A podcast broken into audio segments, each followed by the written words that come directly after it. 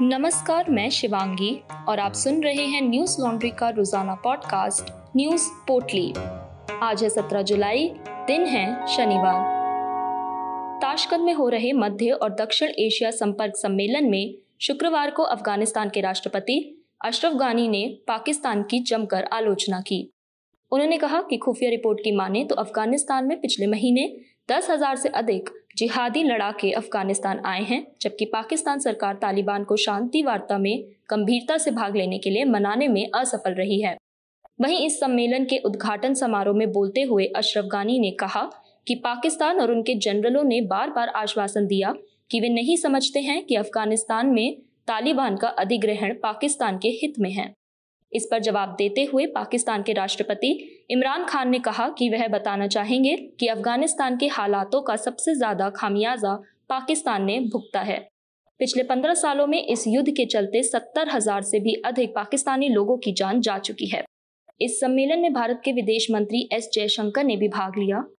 उन्होंने बागा बॉर्डर से होते हुए स्थल मार्ग से अफ़गानिस्तान को भारत में व्यापार की अनुमति देने से पाकिस्तान के इनकार करने के संदर्भ में कहा कि सैद्धांतिक रूप से ऐसा करने से किसी को कोई लाभ नहीं होगा। कोई भी प्रभावी तरीका एक तरफा नहीं हो सकता है। इसके साथ ही विदेश मंत्री ने छाबार बंदरगाह के लिए भारत के प्रयासों का भी उल्लेख किया। इस सम्मेलन में चीन, रूस के विदेश मंत्री भी शामिल थे। साथ ही अमेरिका, ब्रिटेन, यूरोपीय संघ और ईरान समेत लगभग 40 देशों के वरिष्ठ अधिकारियों ने भी भाग लिया। उत्तर प्रदेश कांग्रेस महासचिव प्रियंका वाड्रा अपने दो दिवसीय दौरे पर आज लखीमपुर खीरी पहुँची, जहाँ उन्होंने पसगावा गाँव में ब्लॉक प्रमुख सपा उम्मीदवार रितु सिंह और प्रस्तावक अनीता यादव से मुलाकात की। आपको बता दें, अनीता यादव वही महिला हैं जिनके साथ उत्तर प्रदेश के ब्लॉक प्रमुख चुनाव में अभद्रता की गई थी। यूपी कांग्रेस ने प्रियंका गांधी के लखीमपुर दौरे की तस्वीर ट्विटर पर साझा करते हुए लिखा कोट दल के हिसाब से रिश्ता निभाने वाली नेता का नाम प्रियंका गांधी है अनकोट वहीं इस पर कांग्रेस नेता इमरान प्रजापति ने लिखा कि कोट बुला कर मिलने और जा कर मिलने में बड़ा फ़र्क होता है। पंचायत चुनाव में जिस महिला के साथ हिंसा हुई थी, उससे लखीमपुर जाकर मुलाकात करती प्रियंका जी अनकोट प्रियंका गांधी के अनीता यादव से मिलने के बाद सियासत काफ़ी तेज हो गई है। सपा के पूर्व जिला उपाध्यक्ष का कहना है कि प्रियंका गांधी जबरन सपा कार्यकर्ताओं से मिल रही हैं, हालाँकि घर आ रहे मेहमान को रोका नहीं जा सकता। अपने उत्तर प्रदेश दौरे पर प्रियंका योगी सरकार पर काफ़ी हमलावर बनी हुई हैं। उन्होंने शुक्रवार को अपने एक बयान में कहा था कि यूपी में सरकार संविधान को नष्ट कर रही है। लोकतंत्र का खुलेआम चीरहरण हो रहा है, साथ ही उन्होंने कोरोना की दूसरी लहर में योगी सरकार को विफल बताया था।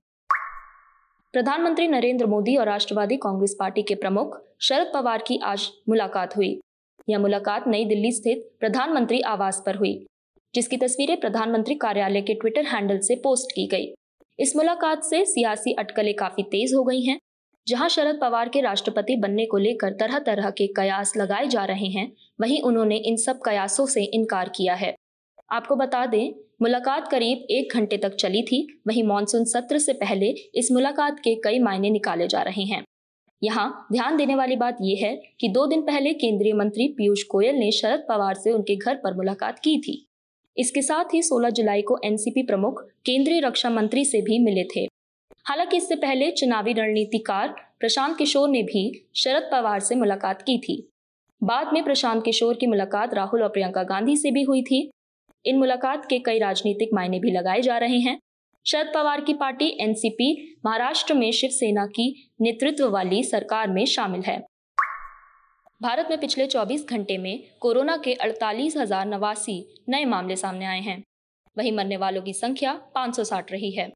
इन नए मिले केस में गौर करने वाली बात यह है कि इन मामलों में सर्वाधिक चौहत्तर प्रतिशत मरीज़ पाँच राज्यों से हैं, जिसमें केरल का अकेले का हिस्सा छत्तीस प्रतिशत का है। यदि पाँच प्रमुख राज्यों की सूची पर नज़र डालें तो सबसे अधिक केरल में तेरह हज़ार सात सौ पचास केस मिले हैं।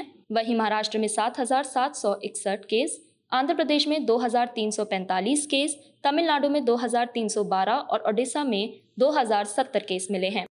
यदि पिछले 24 घंटे में मरने वालों का रिकॉर्ड देखें तो महाराष्ट्र में पिछले 24 घंटे में एक सौ सड़सठ लोगों की मौत हुई। वहीं केरल दूसरे नंबर पर था, जहाँ 130 लोगों की मौत हुई।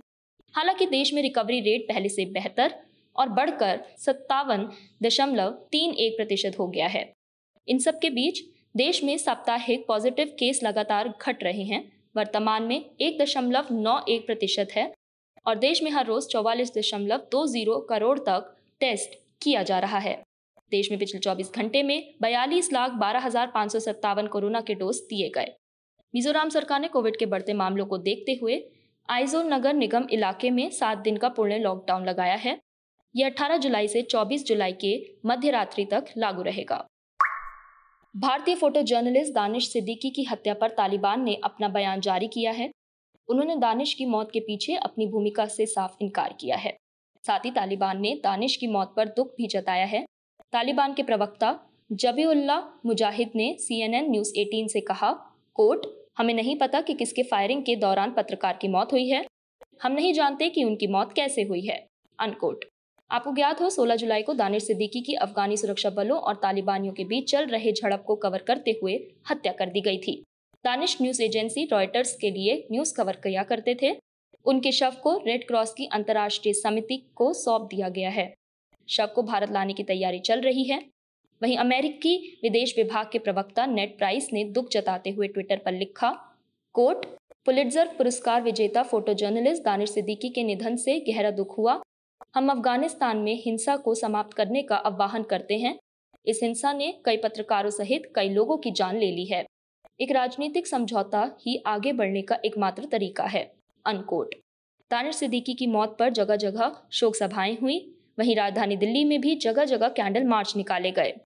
शनिवार को दिल्ली में स्थित प्रेस क्लब में दानिश सिद्दीकी को श्रद्धांजलि दी गई और एक कैंडल मार्च निकाला गया।